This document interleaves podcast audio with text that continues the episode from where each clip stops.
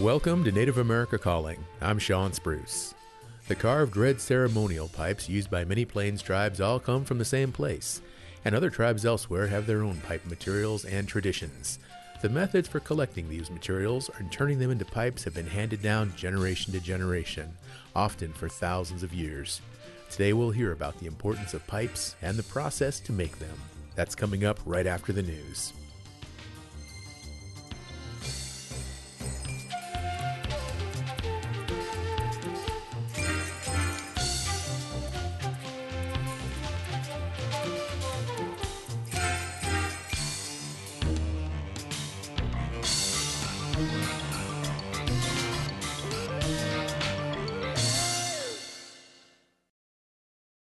This is National Native News. I'm Antonia Gonzalez.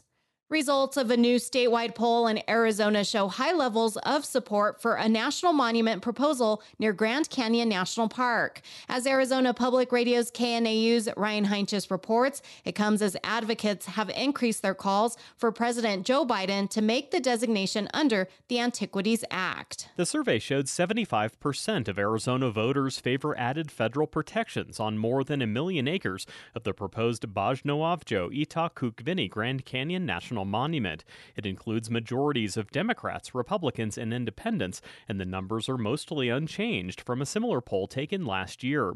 Carletta Tilousi is a member of the Havasupai tribe and coordinator of the Grand Canyon Tribal Coalition. Water is very important for everyone, not just Havasupai, but everyone that lives in this region deserves the right to clean water and clean air. I'm very encouraged to see this in my lifetime. The survey also showed large numbers of Arizonans support water conservation and want to protect the Grand Canyon specifically from uranium mining. The monument proposal is being driven by tribes like the Havasupai and Hopi, who say it would protect threatened sacred sites and water resources. But the uranium industry says modern extraction methods are safe and oppose the monument push, along with some area ranchers who worry it could impact their livelihoods. A 2012 federal federal moratorium on new uranium claims near the Grand Canyon has prevented an expansion of mining in the area. The monument proposal would make the ban permanent. Currently, there's only one active uranium mine near the park, and it has yet to produce ore. For National Native News, I'm Ryan Heinsius in Flagstaff. This week, President Biden is scheduled to travel to Arizona and visit the Grand Canyon. Advocates are hoping the president will designate the national monument during his trip to the state.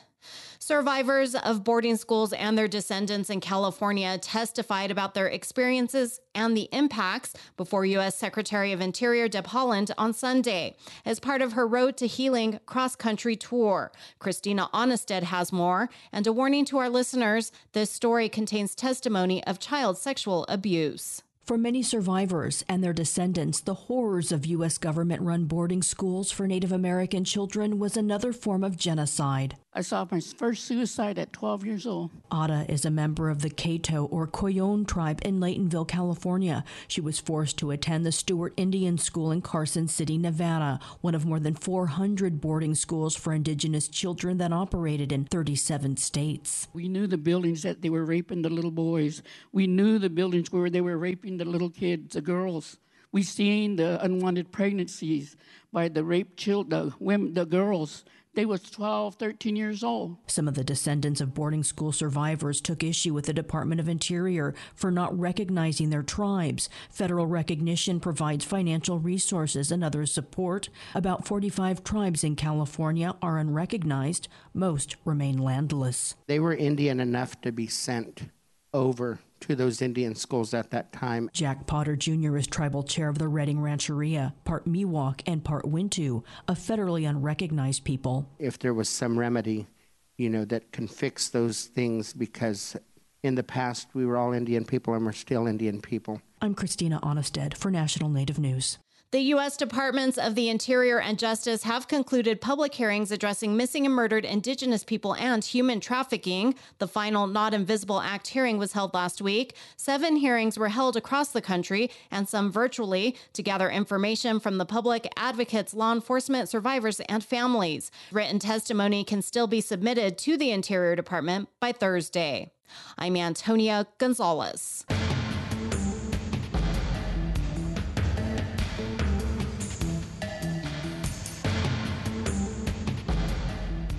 National Native News is produced by Koahnic Broadcast Corporation with funding by the Corporation for Public Broadcasting. Support by Ramona Farms, offering wholesome and delicious foods from our heirloom crops as our contribution to a better diet for the benefit of all people. We are honored to share our centuries old farming and culinary traditions online at ramonafarms.com. Support by the National Indian Education Association's 54th Convention and Trade Show held in Albuquerque starting October 18th. Education Sovereignty. It begins with us. Registration ends October 13th at niea.org.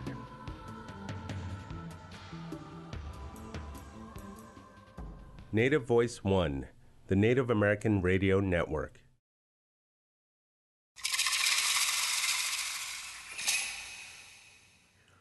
This is Native America Calling.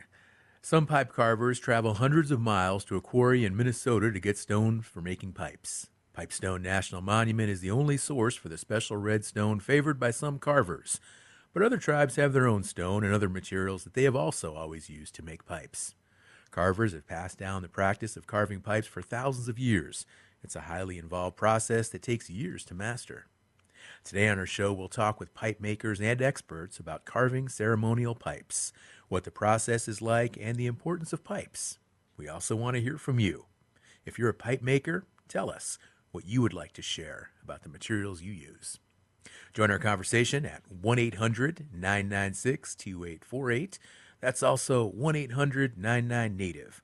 You can also comment on our social media pages like Facebook or Instagram. Also, as a reminder, you can listen to today's show and all past shows on all major podcast platforms. Let's now get to know our guests.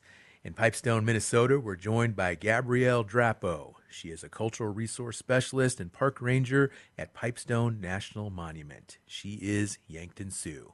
Hi, Gabrielle. Thanks for joining us today. Hi, thank you for having me.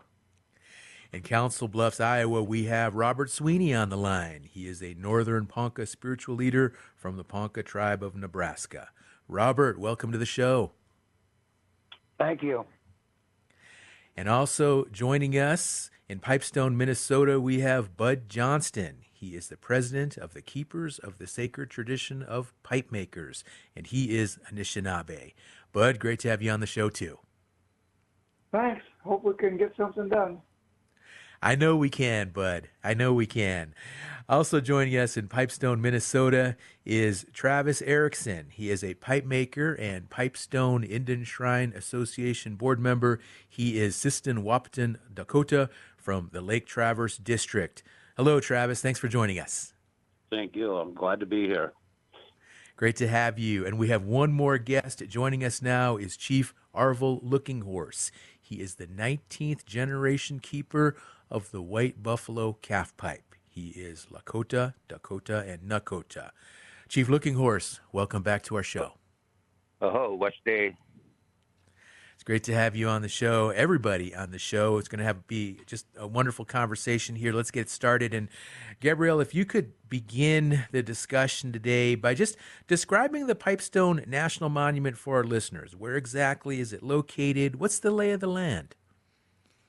Yeah, no problem. We are located in southwest Minnesota, right on the border of Minnesota and South Dakota. Um, Pipestone National Monument has it was established in 1937, but prior to that, Native Americans from all over the country have been coming to this site for over 3,000 years to get this stone. Now, I know you've been working there for about five years. You shared with me earlier. Can you give us a sense of, of where the pipestone is located there in the park and about how much of it is there? Yeah, that's a great question. We actually don't know how much pipestone there is, um, but it is all located underground. So the bedrock in this area is Sioux quartzite, and that stone is about as hard as steel. The pipestone vein itself is about 15 to 18 inches thick, and it's sandwiched in between that steel-like stone. So in order to get down to the pipestone itself, quarriers have to come here and spend years just working hard just to get down to it. And they have to use hand tools, right? No power equipment? That is correct. No power tools are permitted. What are the restrictions on getting stone from the quarry? Is anyone allowed to quarry? Yeah, so we have a permit process set up, and anyone from a federally recognized tribe can come to the visitor center and get a permit. Um, and we have 56 active pits here. Um, so some of them are annual pits, and some of them are for shorter time periods for those traveling far. Um, and after that, whatever stone they take is theirs. Now, is there any other place uh, in the U.S. or anywhere in the world, for that matter, with stone like this? What makes this specific type of stone so special? Yeah, I would say the quality and the color and all of the cultural significance that is associated with this site itself. Pipestone itself is just a generic term for any stone that can be carved into a pipe. Um, so there's different quote unquote pipestone deposits around the country, but this site is the one that has the most amount of cultural significance and history associated with it. And it's the best quality, I would say. And what's the relationship there between the monument and, and some of these tribes that go there to quarry their stone? Do they communicate often? Do they have protocols? Yeah, yeah. So the park itself is affiliated with 23 tribes, um, and that means we have a government to government relationship. Um, every year we have tribal consultations, so we discuss different operations and directions that we can take in the park, um, and we get their feedback. So I would say we have a really good relationship with our affiliated tribes. But that being said, those tribes themselves are not the only ones that can come here and quarry. And when somebody does come to quarry, about how long do they usually stay? How long does it take them? Yeah, that's totally dependent on the pit that they get assigned to. Um, let's say they have an annual permit; they have that pit throughout throughout the year. They might be working in that pit and never pull stone. Um, whereas if you get a weekly permit or a monthly pit, then you can take a bunch of people with you and work as hard as you can, and you might get some stone. But it's just dependent on your own sheer manpower and, and the amount of time that you have. Well, Gabrielle, thanks for kicking us off today and giving us more information on the Pipestone National Monument. I want to go to Robert Sweeney now, who is in Council Bluffs, Iowa. Robert, what got you started carving pipes? Um, well, back in the '60s, our tribe was was disbanded, and uh, we lost a lot of our culture and stuff. But um, my mother and and some of her relatives went and got us reinstated, and uh, I started sun dancing in '91, and I carved my first pipe, and and everybody thought it was a, a really nice job and stuff. So. Um, I put an application in to to uh, to get a quarry so I could um, be able to um, get this tradition, keep it going, bring it back to our people and stuff. And uh, that's what I've been trying to do since uh, um, I'd say '97. So and about more than 25 years, and you've been doing. So Robert, how often do you go up to the monument to quarry? A couple times a year. Um, and, but I make sure I go at least one time a year. And when you go up at least once a year, uh, how how big a, an activity is that for you? I mean, about how long do you stay, and, and how long are you there working there, quarrying the, the stone that you need?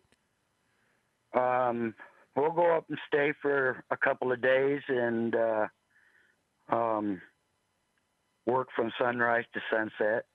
Um, we've been pretty lucky with this this quarry that we got. Um, every year I take three, four hundred pounds worth of stone out, so um, it's it, it's been good. Now, Gabrielle mentions fifty six active pits. Do you are, are there is there a specific pit or group of pits that you prefer to quarry, or do you quarry from whichever ones you can?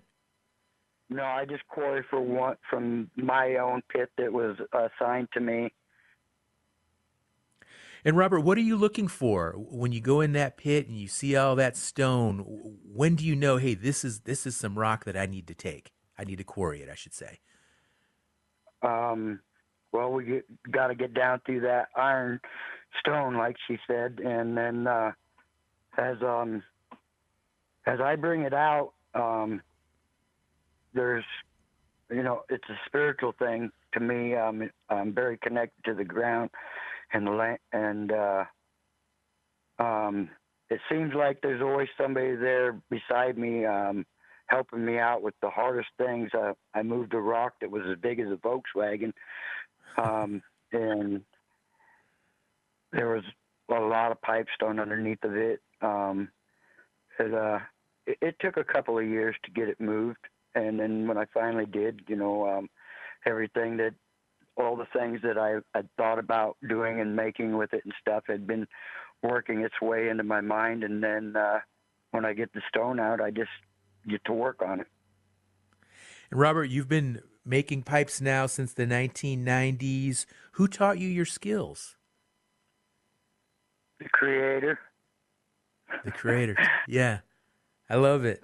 I love it. So you've just, with the creator's guidance, you've just gone out there and, and, and figured out what you need to do, not only to quarry the the stone, but also to fashion it into a pipe. Is that right? Yes, and and it go, it's kind of a, a a family thing. My grandfather um, was smoke maker, and uh, he quarried up there, and um, there was other um, tribal members over the, you know hundreds and hundreds of years ago, and uh, so the stories and stuff that were passed down through my family um, kind of guided me a little bit too, and then uh, um, going on vision quests and receiving visions and stuff, and and being guided by the Creator. About how many pipes have you carved over the years, Robert? Well, in the first five years, I did over a hundred pipes, um, and then a lot of other things, um, um, uh, smudge pots and and uh, um, little uh, animals and stuff like that. Um, then we uh, there there was a time where um, where was where the spirits were telling us not to to uh, to be selling these ceremonial pipes um, out in the you know out to uh, the public, and uh, so since then I uh, I've only done you know maybe fifteen or twenty pipes that were um, specifically made for people, um, and then people who have gone through Sundance and uh, learned how Okay. to respect this way. Robert, we're going to have to take a short break, but when we come back, I, I want to ask you more about your pipes and just learn a little bit more about the methodology that goes into making them. Folks, uh, short break, and we'll be right back on Native America Calling.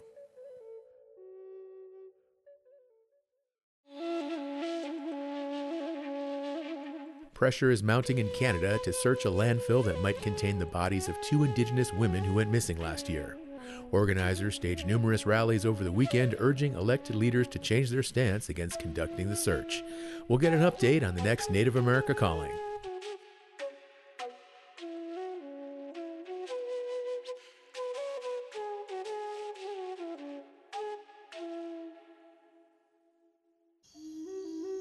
OCO.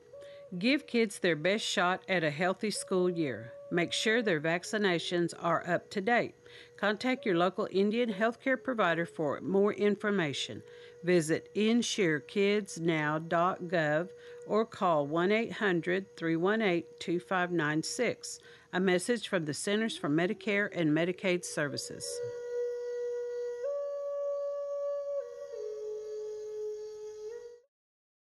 Thank you for listening to Native America Calling. I'm Sean Spruce.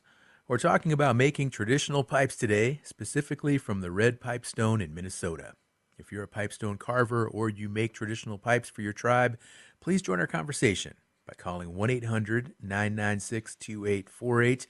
That's also 1 800 99 Native.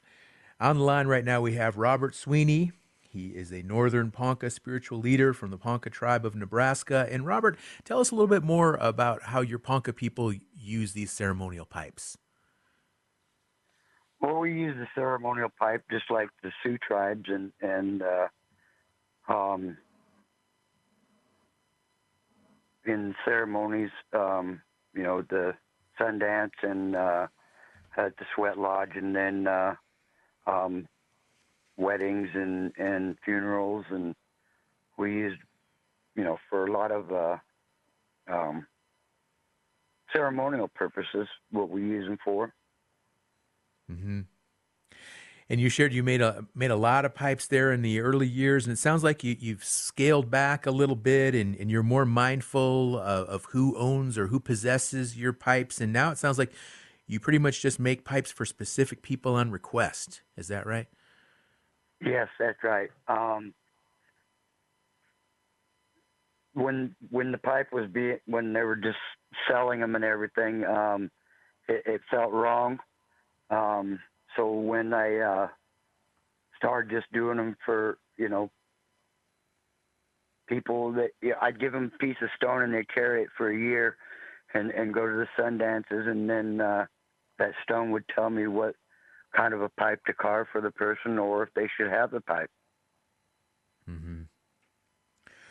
Robert, this is really interesting. Just learning from you and Gabrielle as well uh, about the the monument and also just what all goes into making pipes. And, and you've been doing this a long time. Really appreciate you sharing your expertise and your experience on the show.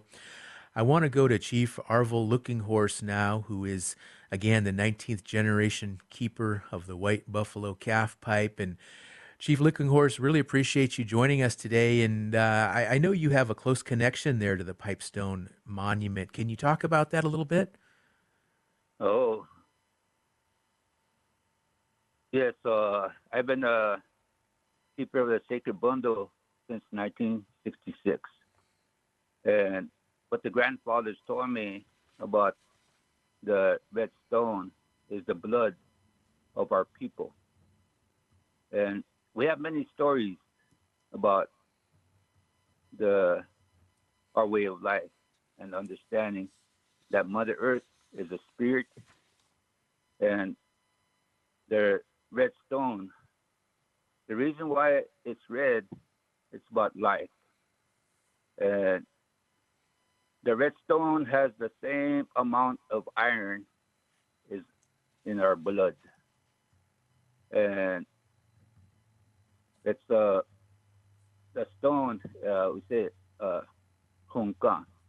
Hong is birth, Kong is ancient. And that's what we call it. From the first creation, the is the, the stone people, the rock nation, and thereafter, the white buffalo calf woman, a spirit woman, bringing the sacred pipe to our people uh, was a red uh, pipestone. And that's what I take care of today. It's a spirit bundle. And the red, the way that uh, the elders explained to me is in this life, in this uh, spiritual life, you only take what you need. And you cannot abuse it. You ask the Spirit uh, to guide you and help you. So I knew that uh, I was going to talk about this Spirit uh, grandfather, so I said my prayers that asked the Spirit to be with us. And so today, you know, I think uh, the way that uh, back in the 70s, uh, early 70s, we walked to pipestone quarries and trying to protect the uh, pipestone because the Shrine Association was uh, there in, in, the park and selling our pipestone. And it that we're living in a world where people want to buy everything. Mm-hmm. But in our spiritual way, no, we can't. Long ago, the elders told me that it's about wawakan. It's about energy. So you have to put it through ceremony and everything through ceremony. So you you pray about it, then you only go over there and take what you need. Everybody has to make their own pipes long ago. And okay. then our ways were outlawed until 1978. The Freedom of Religion Act, this should uh, also include the protection of uh, the red pipestone. Chief Looking Horse, um, it sounds like you've got some concerns with regard to to the pipestone quarrying that occurs, and and what do you, what do you want our listeners to understand uh, about the monument and, and, the whole act of of quarrying the pipestone? In addition to to what you described as is you know not selling it and only taking what you need, what else do our listeners need to understand? Well, they need to respect that place because the way that uh, we were told is that when the spirit woman came here over 2,000 years ago uh, on this Turtle Island, and then they told us that uh, oh, at the same time the, a, a spirit man was brought to the people over over the big waters on the source east, and she told the people that uh, only the good shall see the pipe. The bad should not even or touch it. And this is a, or in, it's always been in our ceremony. The way we uh, do ceremonies to uh, go after medicine. You know, we use our left hand because it's the closest to the heart. And but the red pipestone, uh, to us, it's a spirit uh, that the that the Black Hills, uh, the heart, uh, that uh, when people are, start abusing that place, the it's that uh, people will start having heart attacks. And really, and now the that the the way we look at the the blood of the people, it's going to uh, uh, bring sickness to our blood. Mm-hmm. And that's what is happening. Well, Chief Looking Horse, um, really powerful words that you're sharing today, and um, so much history, so much culture, so much tradition. Really appreciate all of your wisdom on Native America Calling Day. We've got a caller who is uh, listening online in Nett Lake, Minnesota. Caller's name is Darren. Hello, Darren. You're on Native America Calling. What's your question? What's your comment? Hello. I was wondering about uh, creating your own pipe. If there's a certain way to go about it um, to use for your prayers and your ceremonies that you'd like to participate in, um, how how to how to to do that in, in the right way, in a good way. Okay, Darren, thank you. I'm going to go ahead and I think I'll have several of our, our guests respond that. I'd like to start with Robert Sweeney. Robert, uh, what advice can you give to Darren listening in Nett Lake with regard to making his own pipe? Um, um just follow your heart. Um, take it into into ceremony and uh, your your piece of stone ceremony, and uh, the spiritual guide you if you're supposed to have that pipe um, they'll show you what it's supposed to be like and and uh, how to create it, and that's what my experience has been. Thank you, Robert. And uh, our, one of our other guests on the line now, Bud Johnston. He's the president of the Keepers of the Sacred Tradition of Pipe Makers. He's up in Pipestone, Minnesota. And Bud, if you could respond as well to our caller, uh, Darren, what words of advice can you offer for someone interested in making their own pipe? Well, the big deal I was taught many, many years ago by one of our old gals that made turtles for me all the time. She said, uh, when you make a pipe, have your heart in a good place and feel that the stone talk to you and it'll tell you what it wants to be. And I've found that to be true so many times people decide they want to make a certain ty- type of pipe and they'll pick out a piece of stone. The stone talks to people, and they'll start carving. You know, they'll trace it with a pencil, and cut it out with a hacksaw, and uh, they'll start shaping it. Oh, this pipe wants to be an owl. I want to make a bear. And they'll get into an internal fight with themselves because the stone wants to be something different than what they imagined making. And about 99% of the time, they wind up making the pipe that the stone wants to be. And that touches their heart and becomes part of them. I think that's a big, big deal for everybody that wants to work the stone. Do it in a good way and say thank you. Mm. And, and, let the stone lead the way, it sounds like, Bud. Well, well, tell us more about your organization, Keepers of the Sacred Tradition of Pipe Makers. What's the mission? Well, it's to educate the public and protect the quarries for all tribal people. Uh, there's a big, kind of a nasty story about that. Do you see the quarry at risk? Uh, are you concerned about uh, too many people up there quarrying the rock? What What are your concerns? No, we're actually running out of plate makers and quarriers.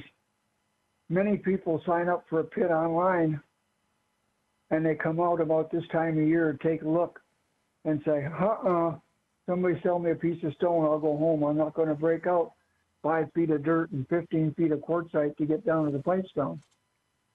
So the pits aren't being worked. When we formed our organization, Travis and I did this in 1996. And uh, there was about 35 of us around Pipestone carving Pipestone. And there's only about seven of us left. And only a half a dozen people want a quarry. Too much work. Too much work. So, what is the challenge then? Uh, but I mean, you mentioned too much work. It's just this is this is um, concerning here. If uh, this strong tradition, there's just not a lot of folks that that are interested in, in, in keeping it going. Is that primarily the issue? You think it's just too much work, or are there other factors? No, I think it's too much work. They take one look at it and say, "Uh-uh." I know a couple of people. If I give them the stone, they'll make some pipes for us. But uh, they don't want nothing to do with getting out there in the quarry. Both my three sons and I think Travis's boys didn't want no part of quarrying out there. But how about folks that just um, they like making pipes, but but they don't want a quarry? Is is is going out there and quarrying the stone? Um, is that a is that a prerequisite? Does a pipe maker have to do that that whole process, or what about just somebody who gets the stone from somebody else? Is that permissible, or just are they missing something if oh, they're yeah. not out there actually quarrying? Pipestone was, one, pipestone was one of the biggest trade items in North America. It was sold or traded with all over North and South America. People didn't want a quarry, and the people who had the stone, matter of fact, in Pipestone, there's Highway 75. It runs from Hudson Bay to Mexico. That was called the King of Trails on the south edge of town, the east-west road, Highway 3034, was called the Old Sioux Trail. Both those roads come right through Pipestone because the stone was such a big trade item in North and South America. All right, Bud. Gabrielle, I'd like you to chime in as well here. What what are you hearing from the quarriers there at the monument? Uh, are are you seeing uh, a lack of young people out there who are interested in quarrying? Yes, actually, I think Bud has kind of touched a little bit on that. There is a lack of the younger generation quarrying. Um, that being said, our pits are all full. Our, our, annual permit pits are full, and we do have a waiting list that's about nine years long for people to get on, get their own pit. Um, so there, we do see a desire to for people to come out here and quarry. Um, but there is that lack of the younger generation that does come out here. But the park itself, we have resources available where we can fund transportation of Native students um, to come to the park and connect them with quarriers to kind of teach them how to quarry and, and reinforce that knowledge that they have a right to be here. So we're working at it. mm-hmm. Yeah, it sounds like uh, a lot of promising activity there at the monument. And What other activities are there in addition to to quarrying there for, for the pipestone that, that Native people are involved in at the monument? Yeah, well, there's this has always been a sacred space, right? This has always been a place for people to come and pray um, and ask for things that they want in their lives. So when you're walking our trails here at the park, um, you will see prayer ties and prayer flags in the trees. Um, and every year there is a section of the land within the park that is closed off to the public that um, different tribal nations or tribal organizations can apply for a permit for, and they can do ceremonies. So we have sun dances that are here. We have two sun dances every year here. Um, we have Amadechiapis or Vision Quests here every year. Um, and anybody that, that wants to come here and pray definitely can. Folks, we are learning all about Pipestone National Monument. It's located in southwest Minnesota, and we're talking to pipe makers as well as other cultural knowledge keepers regarding the history of, of pipe making and some of the processes that go into making pipes and, and how pipes are used in, in different native communities really, really, really transfixing conversation here on Native America Calling today. We've got a wide, wide range of guests.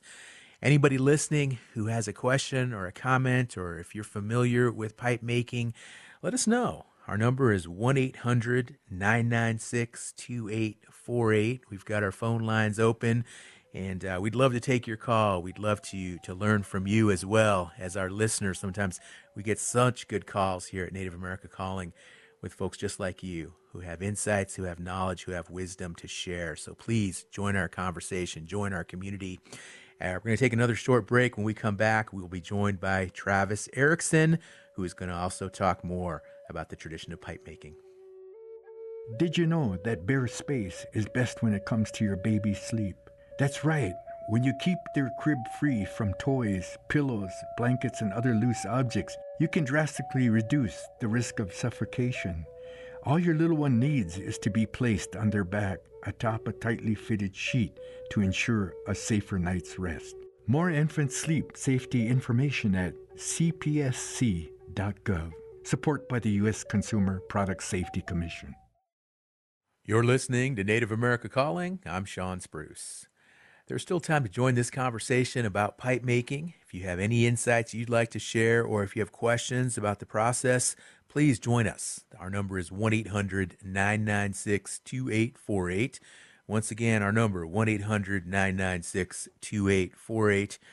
Travis Erickson is our next guest. He is a pipe maker and Pipestone Indian Shrine Association board member.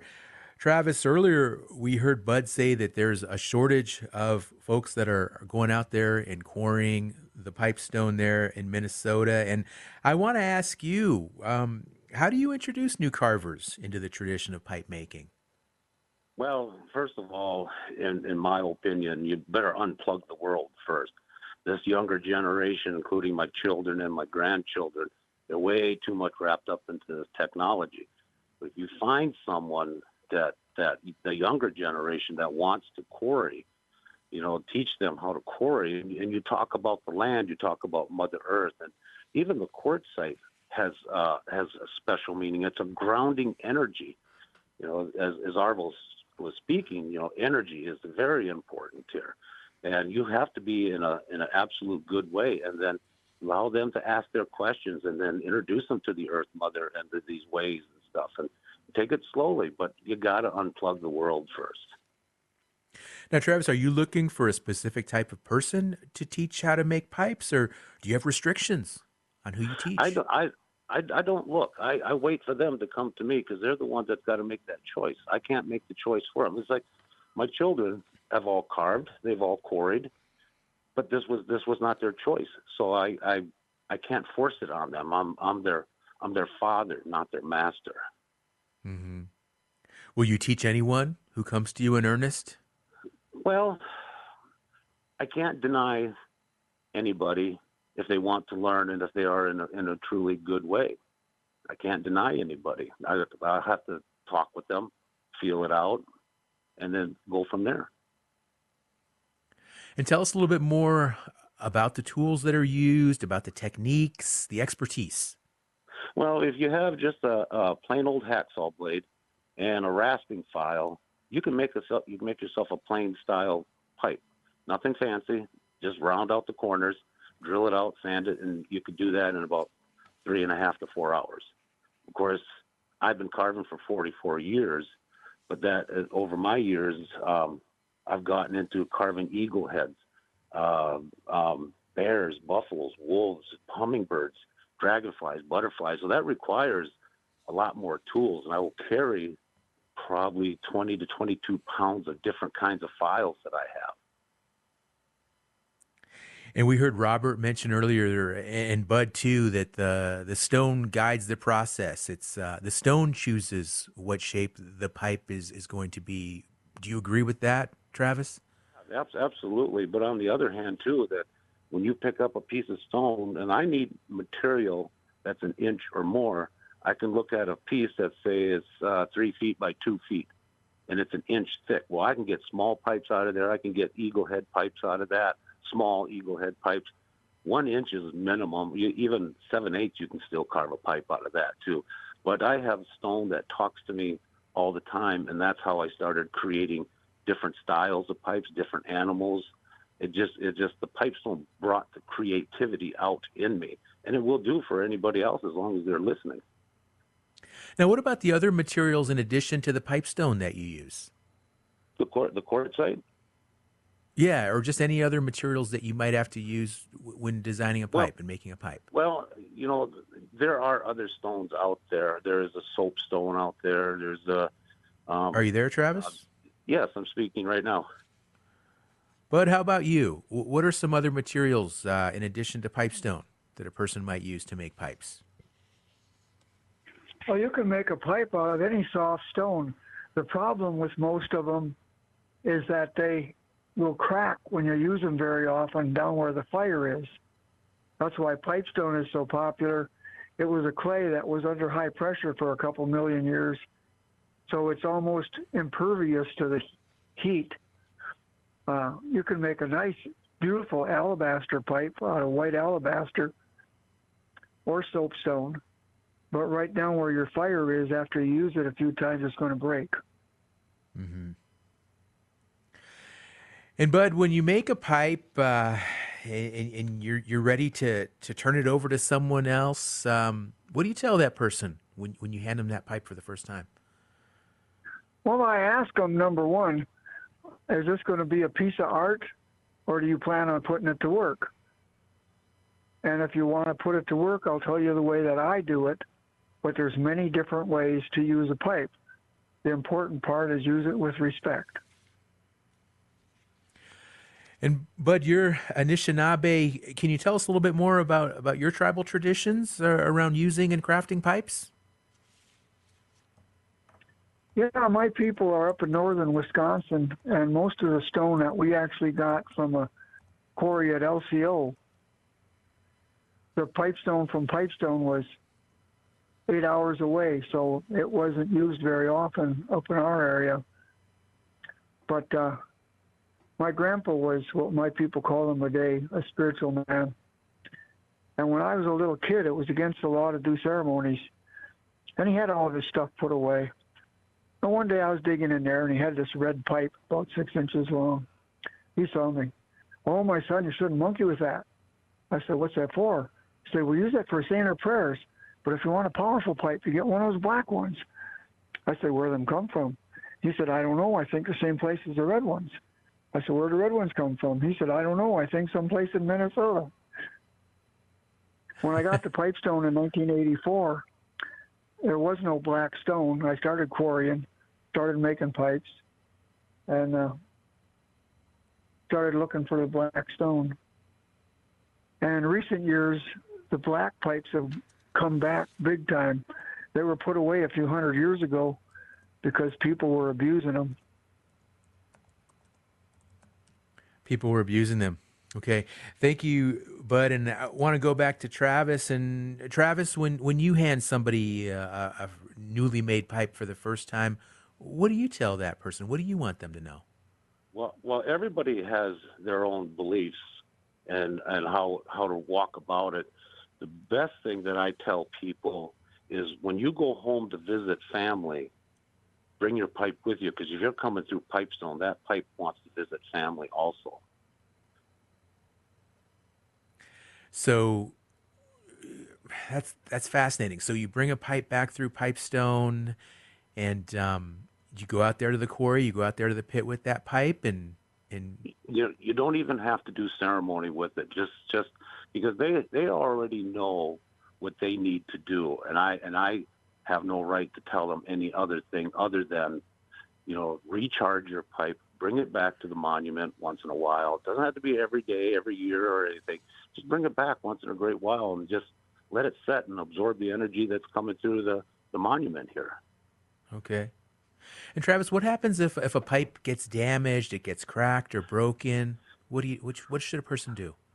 Take it back to Mother Earth. They usually they bring them to me or one of the other quarriers, and then we'll just do a little ceremony, and then we bury them back into the to the rubble pile and, and cover it up. Travis, we've got a, a question from a caller. Uh, I'm going to go ahead and just read the question out loud here. They're interested in knowing how far back does, does quarrying go? For, for how long have, have Native people been quarrying? And, and how did carvers get the stone years ago without tools like metal shovels and, and other modern hand tools? What was the process in those days? Well, now people have to understand that this pipestone rock is slanting downward going to the east so that when it was first discovered his, historically, you know, 2,000, 3,000 years ago, they used wooden wedges and uh, wooden, and the and the quartzite wasn't that thick. It was maybe maybe been two feet thick, and it was probably I'm assuming it was easy access to get to, but wooden wedges was the was the norm. Wooden wedges, and um, now here we are 2023 and there's a monument there's these 56 active pits and um, how far away do people come do you know to, to quarry and, and to, to gain access to this pipestone?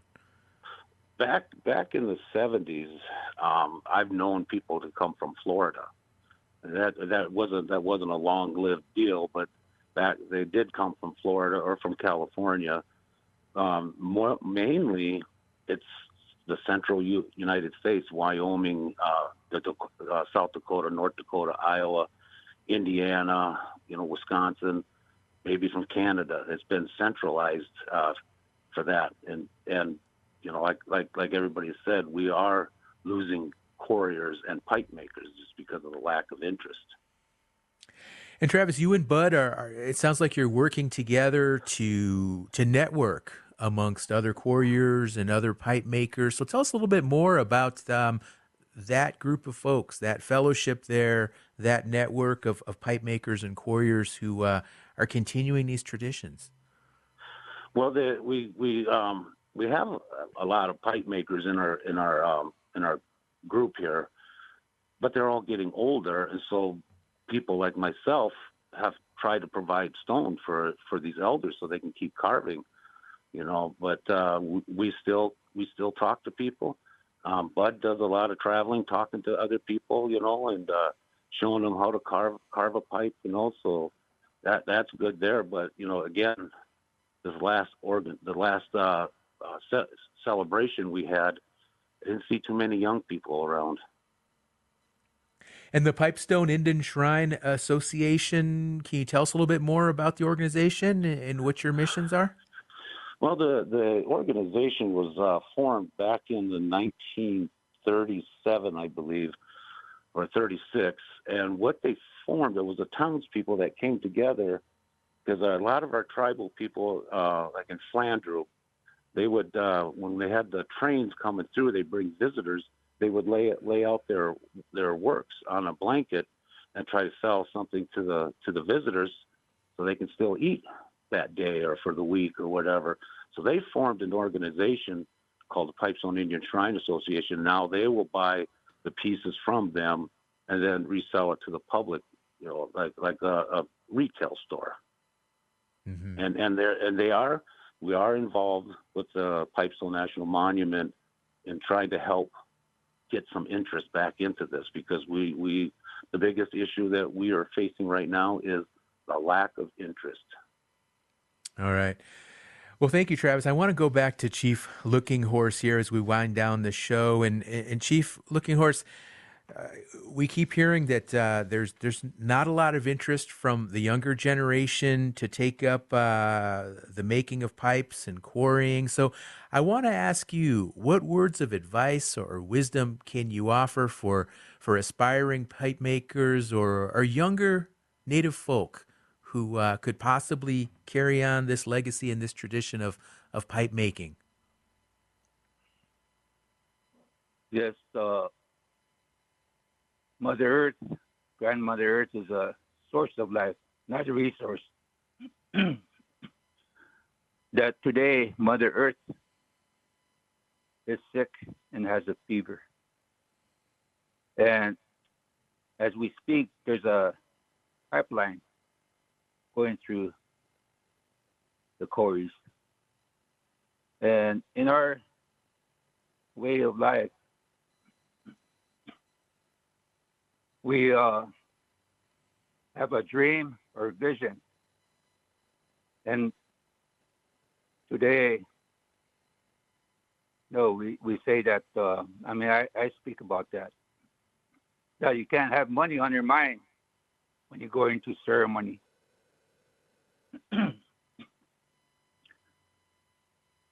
and we there's a lot of young people and maybe that's why uh, there's starting to be lack of interest because we are telling the people that you have to do right to uh, because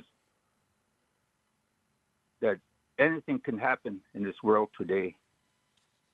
But you must always stand on our spiritual ceremonies and do things right right now because this is a, a way of life here and i'm so proud and honored that there's many young people have a great interest in our traditional ways there's a lot of the young people sing our traditional songs and doing ceremonies, and they represent us in the world very proudly. So they're more respectful today than digging out uh, and selling pipestone, like the Shrine Association. And uh, as we speak, there's a like a farmer on the north side who's using like a, a backhoe to dig and sell it. And we have to uh, go against people like that because the the way things are being handled is very uh, hurtful. My heart is heavy as I speak about this today because we're the caller before, like a long time ago, used to be on top, and the people only take what they need, but it's getting more shortage and going more deeper. So I'd like to say that. Chief Arvol Looking Horse, again, uh, appreciate you so much taking the time to join us today and share your wisdom, share your knowledge. We have now reached the end of our hour, so we're going to have to wrap up this discussion on the Pipestone National Monument and the tradition of pipe making. Let's thank all of our guests today Robert Sweeney, Gabrielle Drapeau, Bud Johnston, Travis Erickson, and Chief Arvol Looking Horse for what's been a really, really insightful conversation. Hope you'll join us again tomorrow here on Native America Calling as pressure mounts to search a landfill in Canada for two missing Indigenous women. Until then, thank you for listening to the one, the only Native America Calling. I'm Michael, and I used to smoke. I never used to think about breathing. Then my left lung collapsed, and I was diagnosed with COPD. Now I think about breathing all the time. I'm on an oxygen machine so I can breathe. I take medicine so I can breathe. My tip is enjoy the breaths you don't have to think about. You don't know how long you'll have them. Smoking can cause COPD. You can quit. For free help, visit cdc.gov slash quit now. A message from the Centers for Disease Control and Prevention. Support for this program provided by the American Indian Higher Education Consortium, the collective spirit and unifying voice of 37 tribal colleges and universities. For over 45 years, AIHEC has worked to ensure that tribal sovereignty is recognized and respected, and that tribal colleges and universities are included in this nation's higher education system. Information on a tribal college or university near you at aihec.org.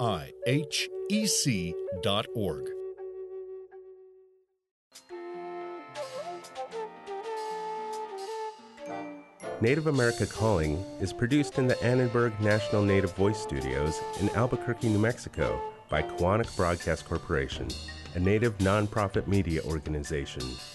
Funding is provided by the Corporation for Public Broadcasting with support from the Public Radio Satellite Service. Music is by Brent Michael Davids. Native Voice One, the Native American Radio Network.